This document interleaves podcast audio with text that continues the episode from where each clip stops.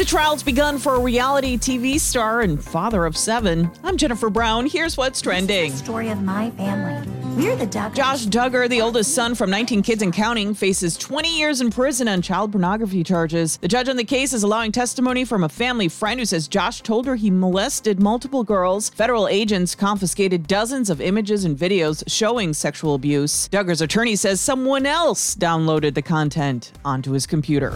Another variant of the coronavirus will mean more testing for many. The president is looking to make at home COVID tests easier to buy over the counter, and he wants insurance companies to reimburse the costs. Guidance to come in the new year. And they lit the Rockefeller Christmas tree last night.